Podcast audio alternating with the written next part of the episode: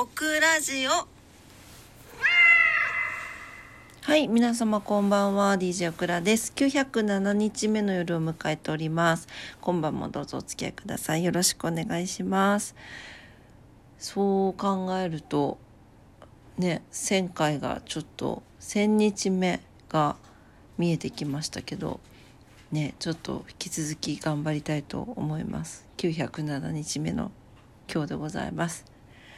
えっ、ー、と今日は1月の8日月曜日祝日で成人の日でした。はいえー、1月8日の夜です。もうなんか一回ソファーでまた寝ちゃって1時半過ぎぐらいですね。はい皆様今日はいかがお過ごしだったでしょうか。オクラは今日昼までゆっくりさせてもらってその後買い出しに行って焼肉キングに行ってきたんだけどどこも人が多くてねまあでもやっぱり夕方からはあの近くのモールとかなんか車とかもねちょっと減ったかなっていう感じがして3連休の最終日なんだなっていう感じがしておりました。はい、えー、今日は前後を読んでいきたいと思います。ペロペロペロペロ。ペロペロペロでいけるかな。やってみたいと思います。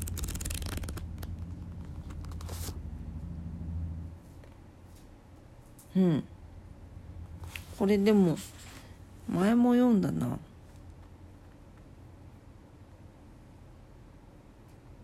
うん。まあいいや。2回目かもしれないし3回目かもしれませんがあの私がちょっとあんまり好きじゃない猫ちゃんが切り捨てられるという戦後ですね。でも内容はあのいいんですけどね。はい。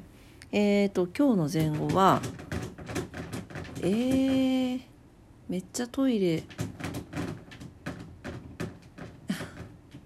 ロコちゃんもうしなくていいよ。さっきロコがねトイレしたんだけど大きい方ね。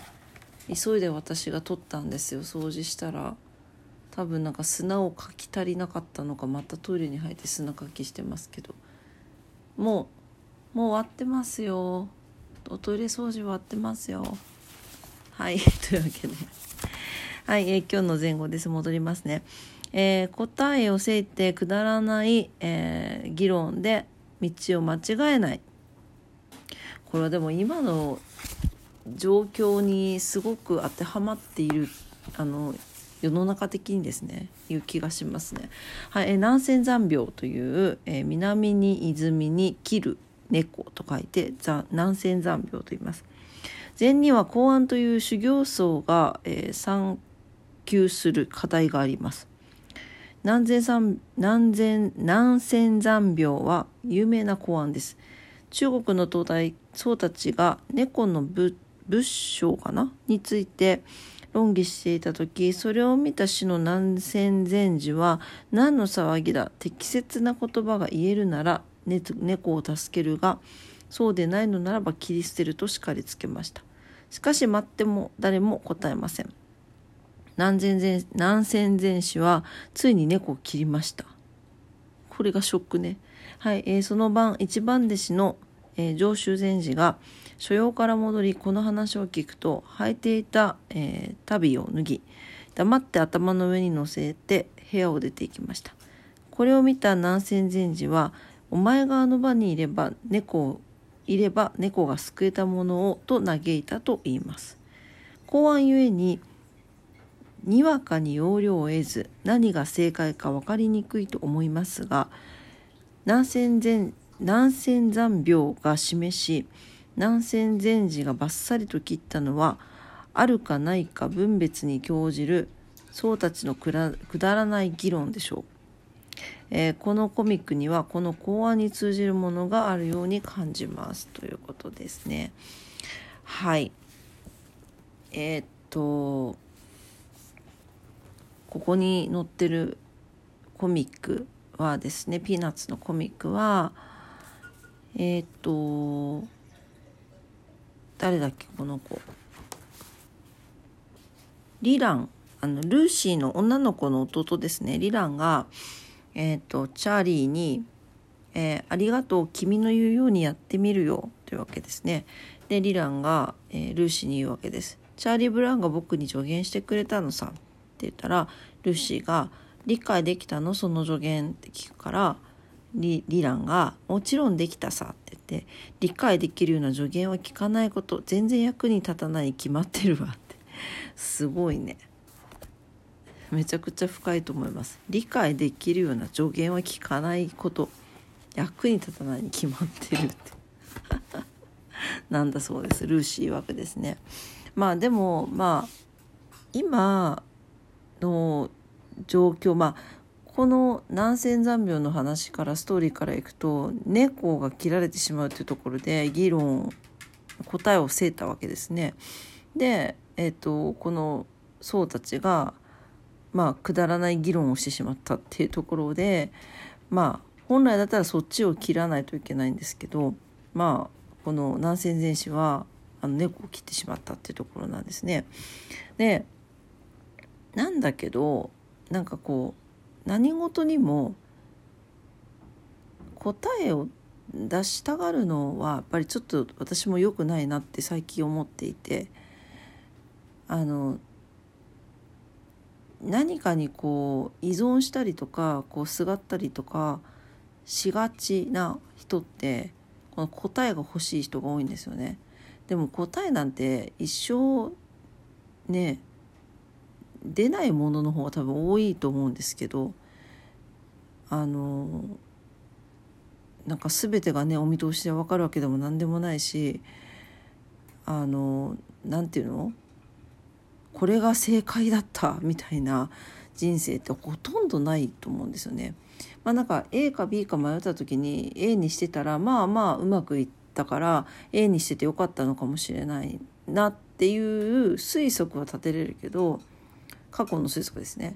でも B に行ってたらもしかしたら A の何十倍も良かったかもしれないじゃないですかそれなんてわからないので答えはわからないわけですよね。なのにその答えをせいてしまって道を間違えてしまうっていうここになんか今すごく辛辣なこと言っているかもしれないけれどね元旦から大きな地震があって飛行機事故があってみたいなねでもちろんその大きい地震もねいつ起こるかわからないですよ。わからないし私だって明日どうなるかわからないし皆さんだって正直そうだと思うんですよ。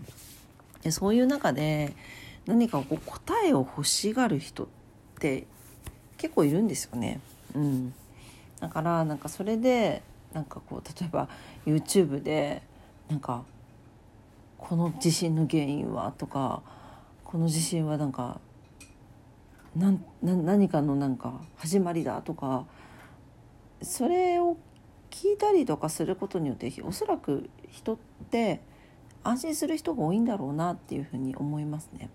うん、でもちろんそれはそれでいいんだけどどちらかというと私はなんかこう未来に向かってってこれから先になんか何を考えて何ができるのかっていうのを今と先ですよね今に感謝してでじゃあこれからどうしていこうか。多分ビジネス成功してる人もそうだと思うんですよ。今の現状を分析してじゃあ次どうしていこうか。じゃあ次どうしていこうかっていうのにプラスアルファでもっと先のことを考えてもっと先ではこうなっていたい。だから修正しながらもこういうふうに行動していこうみたいな目標を進んでいくと思うんですけどなんかそんな感じに考えた方がなんかいい気がしますね。うん、なんか私一つ言われたことがあってこんな風になってしまったからもうもう好きなように生きた方がいいですよって言われたんですけどああって正直思いました。うん、あの好きなように生きるっていうよりかは私はどっちかっていうとあの日々のことに感謝して周りの方に周りのことに感謝しながらあの毎日を過ごして時間を過ごしていけたらなっていうふうに思うのでなんか好きなことやっといた方がいいですよって。なんかそれもなんかちょっと違うかなって思いました。正直ですね。うん。はい。なのでまあねそう言われたことを否定するわけでも何でもないんですがうんまあこういう時期だからこそですね、まあ、こういう前後っていうのは非常にあの響くものが大きかったりしますね。はい。というわけで、えー、今日の前後でした。南仙残病。ちょっと読みにくかったね。南仙前時南仙残病というので、ちょっとカミカミでしたが、はい。えーえー、答えをせいてくだらない議論で道を間違えないっていうですね。はい。警告まで言うとちょっと厳しいね。はい。まあ、注意して、ね、その時の対応をね、考えながら生きていきたいと思います。はい。というわけで、えー、今晩も夜のクラジオ聞いてくださってありがとうございました。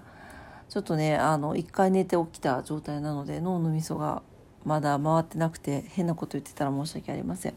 はい。えー、っと、明日もね、皆様にとって素敵な一日になりますようにお祈りしております。それでは今晩も聞いてくださってありがとうございました。おやすみなさい。バイバイ。